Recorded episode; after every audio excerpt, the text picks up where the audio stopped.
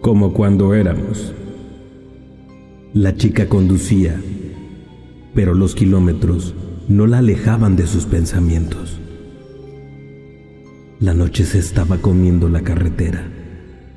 Las luces de su auto le revelaban el próximo tramo del camino y el desierto le echaba en cara la muerte de su hermana.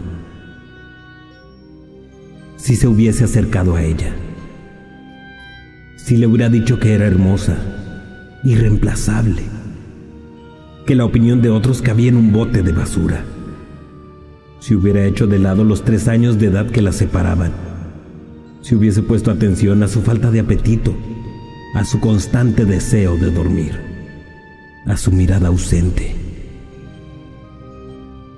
Si no se hubiese burlado de ella cuando le habló de Natasha, la chica popular de su colegio, y de las extenuantes y pesadas bromas que le jugaba junto con sus amigas.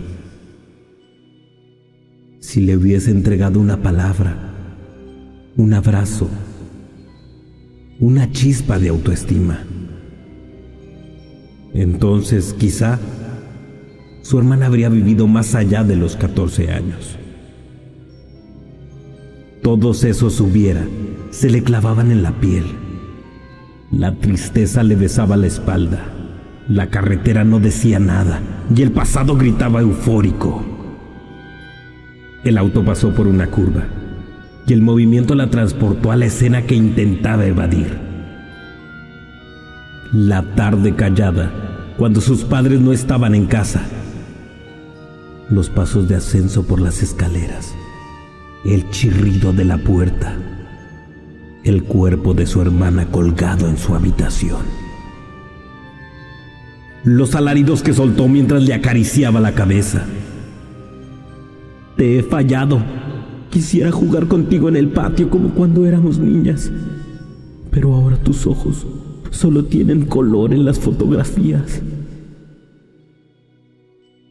Abandonó la carretera y se internó en un segmento apacible del desierto. Soltó las lágrimas que le pesaban